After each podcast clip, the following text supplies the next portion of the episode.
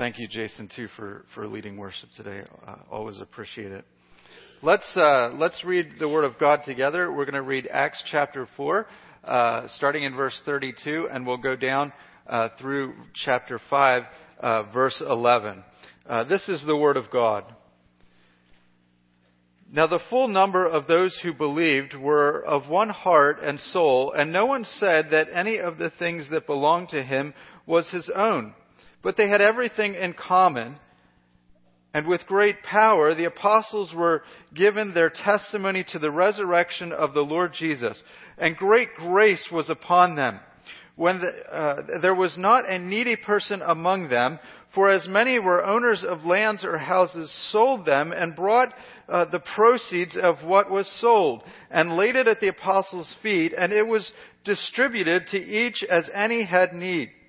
Thus Joseph, who was also called by the apostles Barnabas, which means son of encouragement, a Levite, a native of Cyprus, sold a field that belonged to him and brought the money and laid it at the apostles' feet. But a man named Ananias, with his wife Sapphira, sold a piece of property, and with his wife's knowledge, he kept back for himself some of the proceeds and brought only a part of it and laid it at the apostles' feet. But Peter said, Ananias, why has, has Satan filled your heart to lie to the Holy Spirit and to keep back for yourself part uh, of the proceeds of the land? While it remained unsold, did it not remain your own? And after it was sold, was it not at your disposal? Uh, was it that you, uh, why is it that you contrived this deed in your heart? Uh, you have not lied to men, but to God. When Ananias heard uh, these words, he fell down and breathed his last. And great fear came upon all who heard uh, of it. The young men rose and wrapped him up and carried him out and buried him. After an interval of about three hours, his wife came in, not knowing what had happened. And Peter said to her, Tell me whether you sold the land for so much. And she said, Yes, for so much. And Peter said to her, How is it that you have uh, agreed together to test the Spirit of the Lord? Behold, the feet of those who have buried your husband are at the door, and they will carry you out. Immediately she fell down uh, at his feet and breathed her last. When the young men came in, they found her dead and carried her out and buried her beside her husband. And great fear came upon the whole church and upon all those who heard these things. Let's pray uh, this morning for God to, to speak and minister to us uh, through His Word. Lord Jesus, we ask that you would be here today. Uh, that this is your word and this testifies to you and, and your goodness and also your power and majesty. And we ask, Lord, that you would uh, uh, build us up through this passage, encourage us, correct us, teach us all the things that you promised to do through your word. We ask that you would do. And we ask that your Holy Spirit would be here and that he would give me uh, the words to say and that you would be honored by uh, what goes on here and that the Holy Spirit would go before the words here and, and prepare our hearts and, and um, just work in our lives. Uh, in your name we pray. Amen. Uh, maybe some of you remember the, the song that we used to sing. The, uh, I'm tempted to say an old song. I, I, don't know if it's an old song or not, uh, but we, I'm sure you've sung it in the past. And the line goes, "And they will know we are Christians by our love." Right? And we repeat it. And they'll know we're Christians by our love. By our love, they'll know we are Christians by our love. One of the things that the early church and the church has always done is it has sought to take care of the needs of others, particularly in its body. And this goes on right from the days of Acts, and you can find a testimony to it all the way down through church history. Uh, in fact, in uh, the year, uh, give or take 362 or so, uh, one of the Roman emperors, uh, the Emperor Julian, complained that the Christians were taking care of not only their poor, uh, but ours as well, meaning the pagans and, and the unbelievers. And he actually complained about it, uh, that Christians had such love and care. Uh, there are a number of studies that have shown that it was Christians and Christian love and compassion that, that changed how the world around them began to think about orphans and widows uh, and those in need. Uh, just the whole idea of, of giving freely of what you have comes right out of uh, the Word of God itself. You can find it in the Old Testament as the people of God are, are instructed to take care of the poor. You can find it in the very character of God. Uh, we read this morning in, in Psalm 140 where it says he, he executes justice for the needy, that God is a God who takes care of the needy and watches over the poor and the orphan and the widow. And you can find it in the New Testament as we have here in this passage. What we see from the pages of Scripture here is that God's grace leads to gracious giving. When, when God's grace is at work in our lives, it leads us to be gracious with the things that we have. We begin to see as we, we come to saving faith, we see uh, the depth of our need and we see the riches of what God has done for us. And so as we are saved, the Lord is, is working in our hearts and He's transforming us and it brings to us and not only an experience of grace, but an understanding. And that understanding and experience leads us to desire to be more gracious and loving towards others. So God's grace leads to genuine gracious giving. And we have in our passage here this morning uh, two examples. An example of, of real generosity that we see going on in, in the entire church, but particularly in Barnabas. And then an example of fake or false or phony generosity in Ananias and Sapphira. And we're going to work through the passage uh, in that way. First, this morning, God's grace led the church to meet genuine needs with gracious giving. God's church, God's people, were led by God because they had experienced the grace of God to take care of the needs of others. So the early days of the church, they are, they are marked and, and we could even say, you know, this set them apart from those around them. They are marked by this unity, and this unity led them to give sacrificially for one another. Look at verse uh, 32. And now the full number of those who believed were of one heart and soul, and no one, uh, no one said that any of the things that belonged to, to him was his own, and they had everything in common you imagine the church here being like a family, uh, but, but deeper than a family. They are, they are knit together with heart and, and soul. They are caring for one another. They have compassion for one another. They are one in their interests, one in their desires. If someone has a need, uh, other people are stepping up and saying, you know, I can help you take care of this. They are one in their mindset. And this flows first from a, a commitment to the Word of God. Uh, it says in Acts 2.42 that they had devoted themselves to the apostles' teaching. Uh, they had common doctrine. Uh, they had a common fellowship, breaking bread and, and prayers together. And Acts 2.44 says, And all who believed were together and had all things in common. There were deep bonds of connection so that they did not withhold from one another. Uh, if I can be a little provocative, it was a, it was a communism of sort. Everything was together. Everything was, was of one. It wasn't obviously forced, but it was this generosity that abounded. That, that no one held on to their things and said, this is mine. It only belongs to me.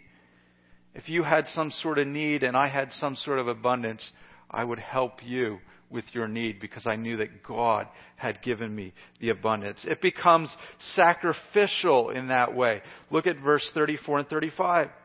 There was not a needy person among them, for as many were owners of lands or houses, sold them, and brought the proceeds of what was sold and laid it at the apostles' feet, and it was distributed to each as any had need.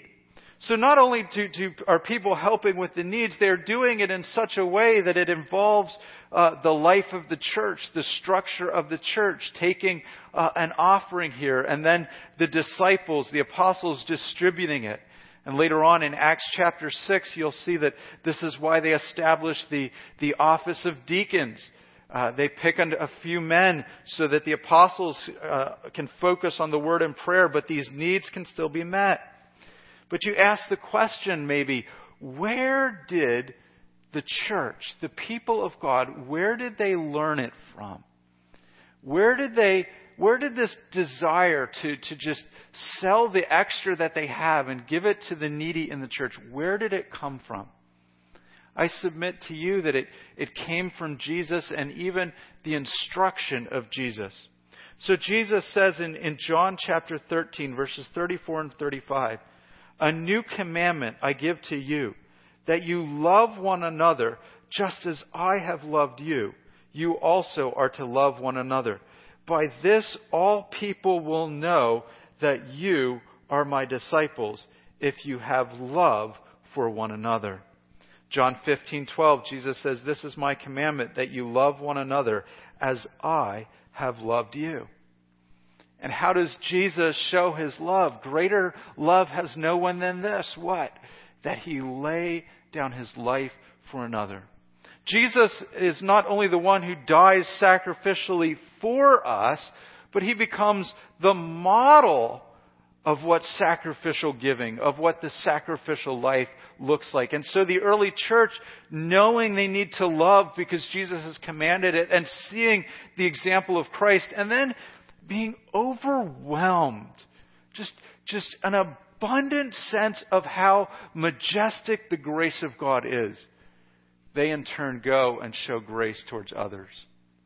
Jesus had described in Matthew 25 what the judgment would look like, where the sheep and the goats would be separated. And Jesus will say to the sheep which are on his right, He'll say, For I was hungry and you gave me food. I was thirsty and you gave me drink. I was a stranger and you welcomed me. I was naked and you clothed me. I was sick and you visited me. I was in prison and you came to me. Then the righteous will answer, Jesus said, saying, Lord, when did we see you hungry and feed you, or thirsty and give you drink? And when did we see you a stranger and welcome you, or naked and clothe you, or in prison and visit you? And Jesus says, I tell you, whatever you have done for the least of these, my brothers, you did for me. And so, right from the early church, then, having this unity, having this commonness of being knit together in heart and soul, knowing that they are brothers in Christ, and Jesus calls us his brothers, it becomes natural that they take care of others.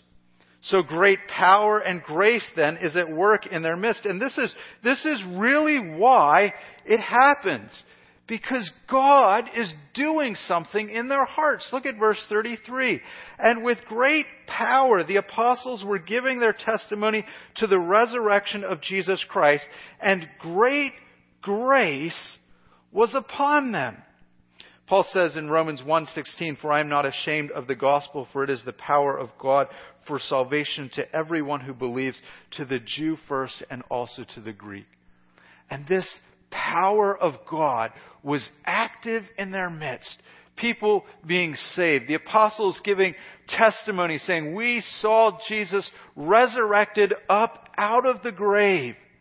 And then even having the ability, as we saw uh, the last week, that, that had the ability to do miracles, to do signs that testified to the truth of what they're saying. This great power is at work and people are getting saved. It's the power of God. It's the same power of God that is at work in our lives that transforms us. That when we get saved, moves us from, from being dead in our sins to having new life in Jesus Christ. It is the grace of God. And Acts says that great grace was at work. This is uh, the first of, of, four uses of the word uh, great in our passage. We have great power, the first. The second, great grace uh, was upon them all. You get a picture in the book of Acts of, of how the word grace is used, and we see it coming up later. You see it with uh, Stephen. It says he was a man full of grace and power, and so he becomes a, a great witness and is, is ultimately stoned. Uh, when Barnabas visits the church in Antioch, when he, when he goes and sees this, this fledgling church that has been planted, uh, he, it says he was glad and he exhorted them to, to remain faithful. Why? The text says it's because he saw the grace of God. The grace of God was at work in the life of the church. It manifested itself in people professing faith in Jesus Christ. The grace of God will always manifest itself with people coming to be saved. Do you really believe that? That God works through His Word? That God has the power to save people? But the grace of God transforms us. We become less selfish, less focused on, on me and what I have. We say, God has given me so much when I didn't have anything. I was dead in my sins. And He gave His one and only Son. For God so loved the world that He gave His one and only Son, that whosoever believes in Him shall not perish, but have everlasting life. If God gave His Son, that knits the family of God together because just as much as, as Jesus Christ died for me, He died for you who have professed faith in Him. And just as much as, as God gave His Son, God has given me things to give to help the body. Whether it's time or talents or spiritual gift or, or spiritual gifts or finances. The grace of God is that by which He saves us. But He also works that in us to transform us. I would encourage you as you think about prayer and you think about praying for one another, pray for us as a church that, that the grace of God would be powerful in our midst. That we would see it at work that it would manifest itself in, in sinners being changed, uh, people being freed from sin, overcoming things which have maybe plagued them for years, or, or overcoming the desires to yield to temptation.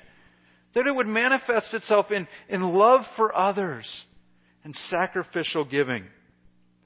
We have then in our passage Barnabas as an example here of a servant, of one who gives graciously. Thus, Joseph, verse 36 and 37, who was called by the apostles Barnabas, which means son of encouragement, a Levite, a native of Cyprus, sold a field that belonged to him and brought the money and laid it at the apostles' feet. Barnabas will become a leader in the life of the church. Uh, he will become a missionary with the apostle Paul. And he and the apostle Paul will go out together. And later on, they'll, they'll have a little falling out over John Mark. John Mark had gone with them on the first missionary journey. He left halfway through. Barnabas says, let's give him a, a second shot. Barnabas always being the encourager, always, I think, looking on the positive side. Paul saying, in a sense, well, we gave him a shot and, and we're not going to do that again. Uh, and they have sort of a falling out for a little bit period of time, so that Barnabas goes one way with John Marks, and Paul uh, goes another way uh, with some other companions. But Barnabas shows up uh, a number of times uh, in in the book of Acts. Uh, a number of times with the apostle Paul. I was just my mind remembered the one time they, that, that he and the Apostle Paul are accused in one of the cities later on in Acts of being uh, gods, uh, uh, gods who have come down because they're doing miracles, and they run out and tear their clothes and, and say, "No, no, we're not, we're not gods." But Barnabas here is first the faithful servant with what he has. I think it's, it's a lesson to us. He starts out as faithful with what he has, and, and the Lord calls him and, and leads him into greater service. The scriptures say, He who is faithful with little will be faithful with much. And how often in, in our lives do we wait and say, well, when the big thing comes, then I'll be faithful. Sometimes for us, and, and this is sort of a, I think, a product of our, our American society and, and culture and the way we're, we're taught to think about our savings and our investments, and we say, I'll, I'll hang on to this now, and, and when I'm secure, when I have X amount, then I'll be free uh, to give to the Lord. Sometimes people uh, desiring of, of, going on and having uh, big ministries don't desire in, in being faithful in the little things first. The Word of God calls us to be faithful with what we have first, whether He's given us a lot or a little. Could you imagine if, if Barnabas has said, you know, I'm going to hold on to this property. It, it'll be a great piece of investment.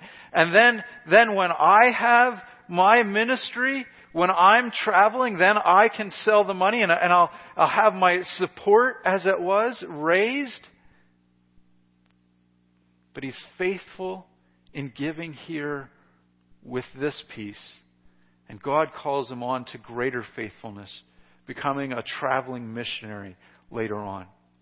What has God given you in your life that you can be faithful with? It may not be much by worldly standards, but it's something that God has given you to be a steward of, to, to take care of it, to give it to Him as, as you can be used of Him. Remember the widow in the temple? Who gave two little widow's mites. And Jesus says that she gives more than, than all of the others who are giving because she gives all that she has. We would look at, at those widow's mites, two little pennies, if you will, and say, what difference does that make?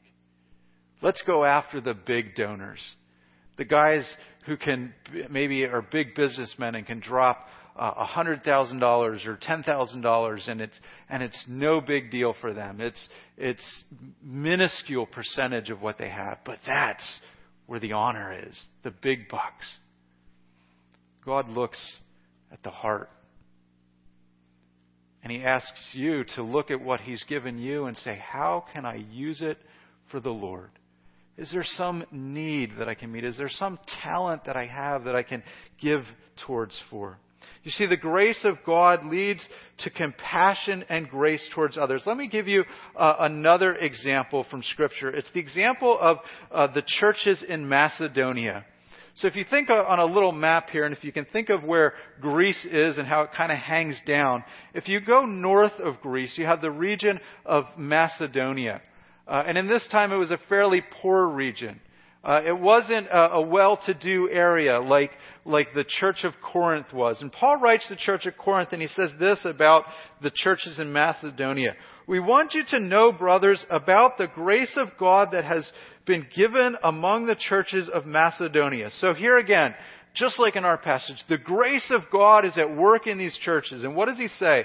For in a severe test of affliction, their abundance of joy and their extreme poverty have overflowed in a wealth of generosity on their part.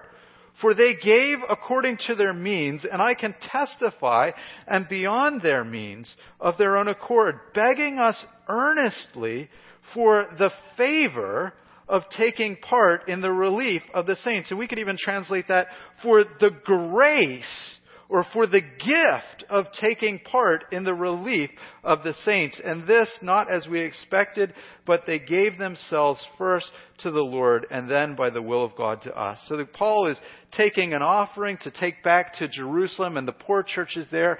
And here's these churches in Macedonia, which he describes as, as having extreme poverty. Maybe they even had trouble putting food on their own plate. They might have had a situation where they're barely taking care of their own widows.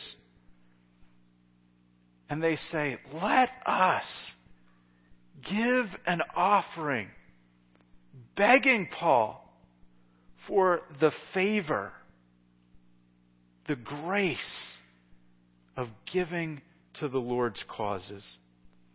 Everything that I have is a gift from God, and I'm a steward then of what God has given me. How do I use my time, you might ask yourself? How do I use my money, my house, my cars? Does God's grace in my life lead me to be more gracious? Let me ask three application questions here. Three application questions. First, who around me has a need? I want you to just think for a moment, and maybe if you're, you're taking notes, maybe as a, a person comes to your mind, or as you're driving home, a person comes to mind, uh, write it down. Who do I know that has a need? That's the first question. The second question is there something that I can do to meet that need? Maybe you can offer to grow grocery shopping for someone. Maybe you can offer uh, to give them a ride. Uh, maybe you can offer to, to help them in some way. Maybe you can give them a gift. Scripture says in the book of James if a brother or sister is poorly clothed and lacking in daily food, and one of you says to him, Go in peace, be warmed and be filled, without giving them the things for the body, what good is that? That's the, that's the, I hear of the need and I say, Oh, I'll, I'll pray for you. But I know that I have an opportunity and an ability that God has given me to do something. The third question is Is there something that I can give up? to help someone in need. I want you to notice this, and I, and I want you to hear, um, maybe hear my heart a little bit on this. Uh, scripture doesn't ever manipulate us to give. And, and I hope you don't hear me as, as saying that here this morning. We're, we're working through a passage. This is the passage that came up. Uh, I'm not dealing with it because I want to uh, make you all feel guilty or, or something like the offering was bad last week, so now we got to preach on giving. It's not like that at all. Scripture doesn't manipulate us to give. Paul says in 2 Corinthians chapter 9, for each one of us must give as he has decided in his heart, not reluctantly or under compulsion, for God loves a cheerful giver. And God is able to make all grace abound to you, so that having all sufficiency in all things at all times, you may abound in every good work. Part of giving then allows us to experience the grace of God. We're doing it cheerfully not out of compulsion, saying, God has given this to me. And sometimes when we, when we give to the Lord, uh, maybe we give sacrificially and we say, well, I have this and I'm going to give it, but now I don't know what I'm going to do. Or where maybe my grocery bill is going to come from. But it, God is sufficient in these things. Jesus Christ, then, in the book of 2 Corinthians, is the example of giving. For you know the grace of the Lord Jesus Christ, that though he was rich, yet for your sake he became poor, so that by his poverty you might become rich. Jesus Christ is the ultimate one who gave all he had, his very life, for us. And God calls us to be good stewards then of what he has given us. God gives you his the things that you have, your, your life, your house, your, your finances, your time, your energy levels. God gives them to you so that you could steward them and use them for his purposes. At the end of the day, these things ultimately do not belong to you and I. Maybe the Lord would have you and me give up something so that I can actually help other people. Maybe it's a matter of auditing your life and saying, is there something that I can go without? Maybe cut out that extra cup of coffee so that I can help someone by giving that to them. So that's the first part of our passage this morning. This, what does true generosity look like? Where does it come from? But let's look for a moment at false generosity. And, and we hear this, this sermon on giving, but we should never take giving to the Lord as a, a way to impress other people. I'm not to hear uh, this passage and say, you know what, think of how good I would look if everybody knew how sacrificially I was giving to the Lord. This is what happens with Ananias and Sapphira. They get caught up in this so that they're not giving out of grace, but they're giving out of selfishness. Look how good I'll look. And then even they hold back some of the money. So, the second point this morning is we cannot test God by making a mockery of graciousness. So Ananias and Sapphira sell a field and then they keep some of the money for themselves. Look at verse 1 and 2 of chapter 5. But as Ananias, uh, there, but a man named Ananias and his wife Sapphira sold a piece of property and with his wife's knowledge, he kept back for himself some of the proceeds and brought only a part of it and laid it at the apostles' feet. Uh, the word here for, for keeping back, it's, it's, they're, they're holding on to some of it. It's, it's a word that can be used when, when you talk about someone pilfering. You know, when you're, when you're skimming off the top. If you're the financial guy for your boss and you're collecting the funds and you, you take, you know, 10 bucks for yourself and say, well, I'm going to treat myself to a nice meal and you put it in your pocket and you, you pilfer. You take something and you hold it in reserve for yourself and typically it's used in situations where it doesn't belong to you. Uh, in the book of Joshua, remember the man Achan? Remember when they destroyed Jericho, and God said, Everything in this city is devoted to destruction. All of the gold, all of the, the, the livestock, all of the riches that they have, it all is the Lord's. And so you don't take it for yourself, you devote it to destruction. It's a sign of the judgment of God. And Achan pilfers it's, it's the same word when they translated the Hebrew to the Greek. They used the same word that he, that he took some of the things for himself. He held on to some of the gold rather than giving it over as God would have. This is what Ananias and Sapphira do.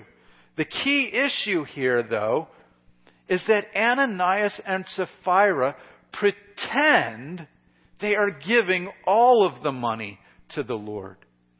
It's, it's the lie that they tell that gives, gets them in trouble. So they're pretending to be the good Christian.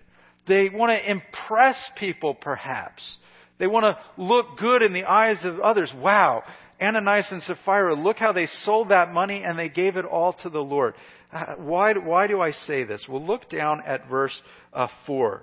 Look at the first part. Peter is speaking here, and he says, While the property, while it remained unsold, did it not remain your own?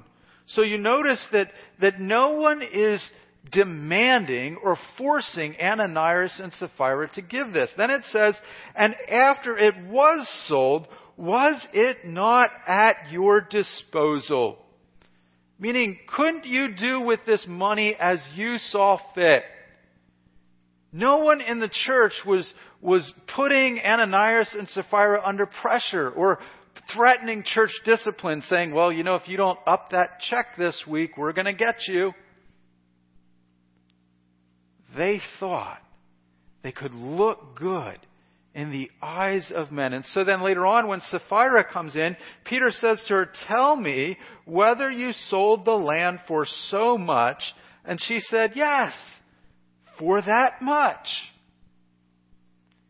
It's the lie and the dishonesty to God. The land belonged to them in the sense that ultimately, yes, it was God's, but God gave them the stewardship over it. So, just to put some numbers to it for the sake of illustration, imagine, if you would, if they sold the piece of property for $100,000.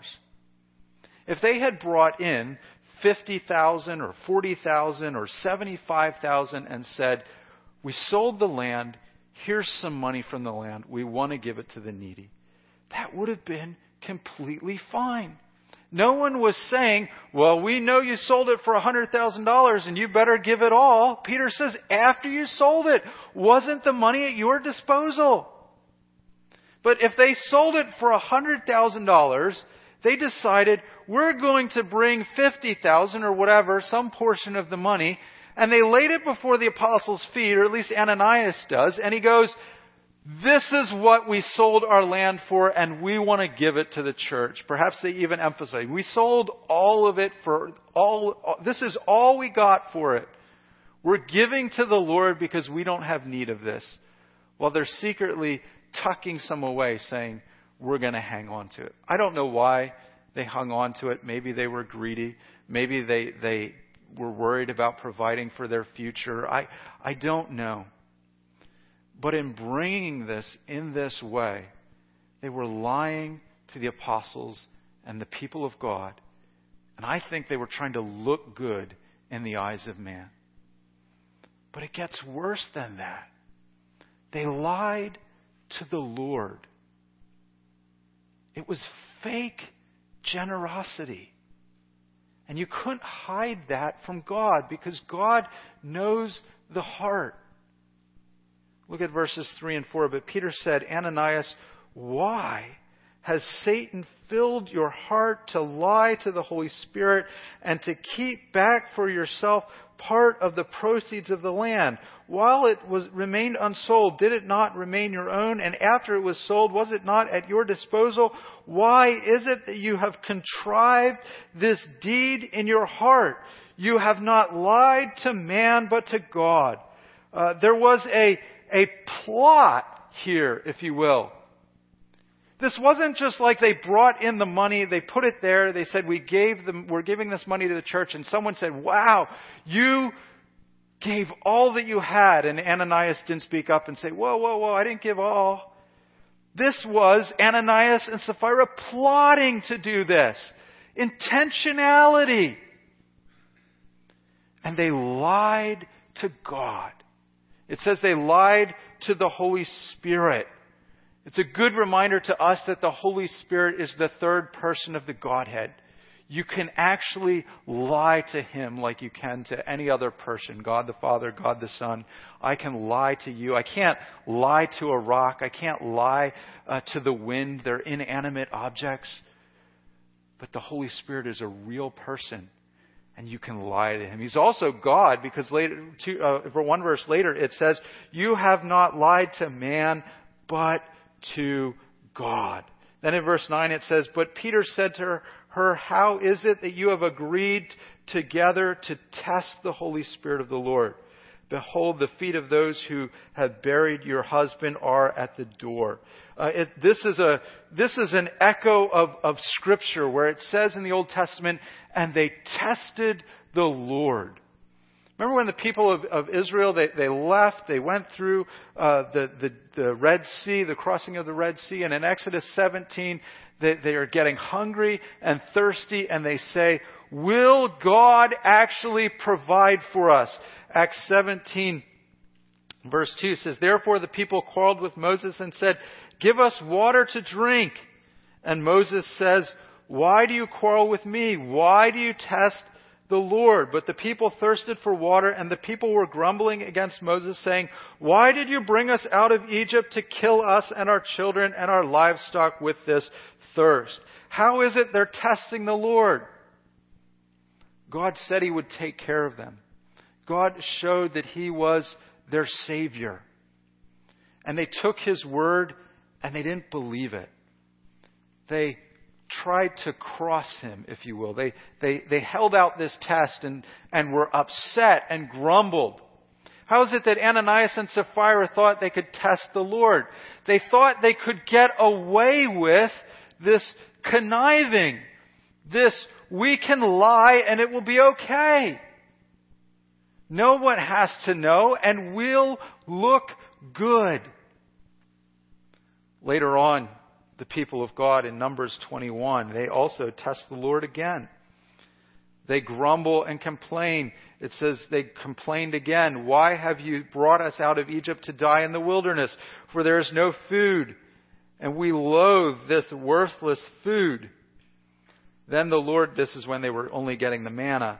Then the Lord sent fiery serpents among the people, and they bit the people so that many of Israel died. That's where Moses then puts the serpent on the stake. But they had tested the Lord. Paul says they even te- they put Christ to the test. He says, "We must," he's speaking to the church in 1 Corinthians 10, "we must not put Christ to the test." It's a reminder that Christ is truly God. We must not put Christ to the test as some did and were destroyed by serpents, nor grumble as some of them did and were destroyed by the destroyer. So Ananias and Sapphira, as I've already been saying, they tried to put the Lord to the test to put the Holy Spirit to the test by lying to the church. The Holy Spirit is the one who is inside of us. He makes us the temple of the Lord. And so, this conniving to say, we're going to lie and hide this from the leaders, we are going to blatantly sin in the assembly of God's people they weren't really, at the end of the day, lying to men. They were lying to the Holy Spirit. They were lying to God. They thought they could do this deed and look good in the eyes of men and have secret sins behind them that no one would know about. You test the Lord when you do those things, and not in a good way it's testing him, saying, I'm not sure that he's really going to keep his word. Then great fear falls among the people. These are the last two times the word great is used in our passage. And this is part of the reason I think we got to work through these two sections together. When Ananias heard these words, he fell down and breathed his last, and great fear came upon them who heard of it. Then, a few verses later, after Sapphira falls down dead, verse 11, and great fear came upon the whole church and all who heard and upon all who heard these things. People began to say, "Wow. God is really at work."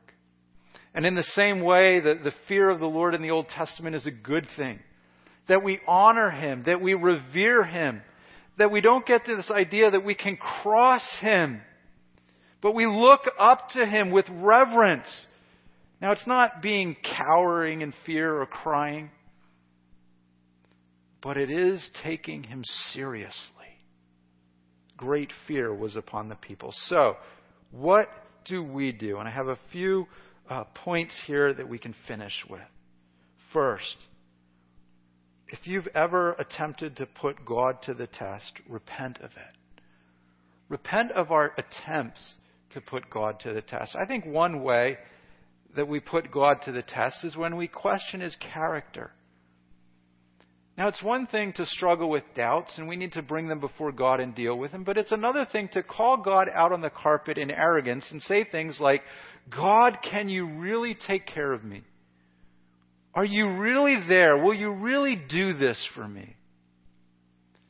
Furthermore, I think we test God when, when the Word of God says something but we decide we're going to see if we can get away with it.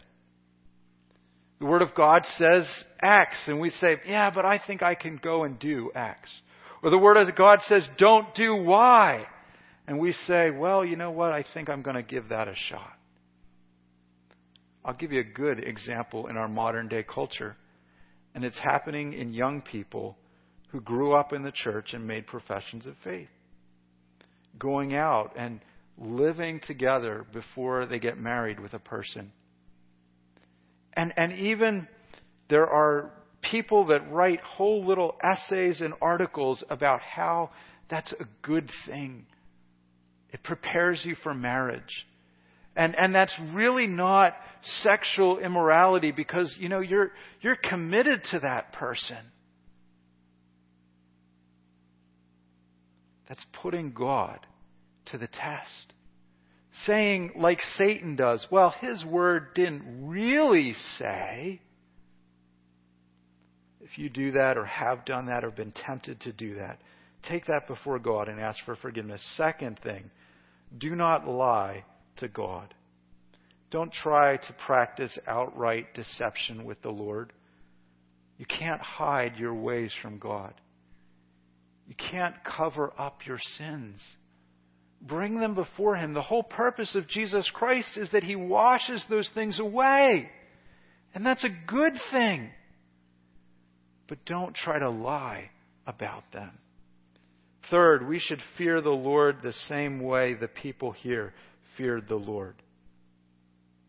1 Corinthians 10:9 says to the church, says to us, we must not put the Lord to the test, as some of them did and were destroyed by serpents. The Lord can still discipline people in his church. Paul warns the church when they take communion not to, to take it in an unworthy manner because he said, This is why some of you have gotten sick and others have, have fallen asleep. I think, I don't know for sure, but I think Ananias and Sapphira were genuine believers who tested the Lord and the Lord disciplined them. Scripture says the Lord disciplines those he loves. But you don't put yourself out there saying, maybe I can get away with it. Did you ever try that when you were a kid? You know your parents are going to not like it if they catch you, and you say, I'm going to see if I can get away with it. Time to fess up, Carla. I see you shaking your head at your mom there. We've all done it. But don't do it with the Lord. I pray that the Lord never takes one of us home because it has to be disciplined. But don't look and say, well, that was in Bible times. God would never do that today. Honor God. Hold Him in high esteem.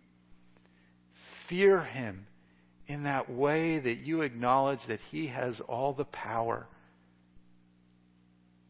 Finally, don't try to impress people at church by being fake.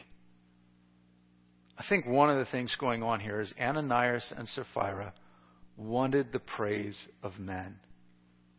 They wanted to look good. Imagine how it would look. You're bringing your money and you're putting it before the apostles. And, and, and I can almost, in my mind's eye, imagine a situation where there's a crowd of people gathered. I don't think they had pews, but you can almost imagine them filling the pews. And up front is uh, Peter and some of the apostles and James and John. And, and you walk in and you put this money. And, and, you know, it was probably coins, and so it jingles, right? And it looks nice and heavy, and you put it down, and people would have been going, wow, oh, that Ananias and Sapphira, oh, such godliness. And they wanted the praise of men rather than the genuine godliness in their hearts.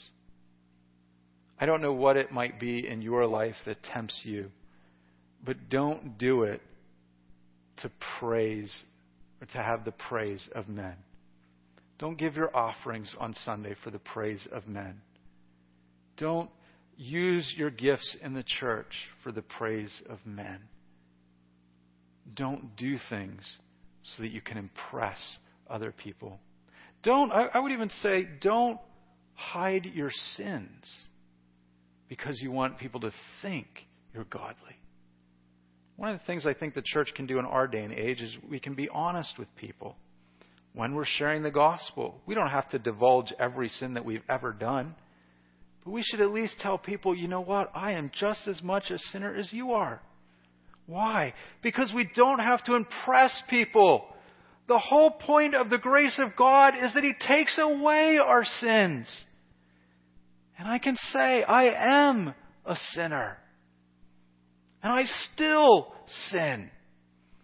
And I don't have to worry in the church that people won't think I'm good enough. The whole point of the gospel is I'm not good enough. And Lord willing, and Lord, as He works, He does transform. But I don't need to try to impress people with the transformation.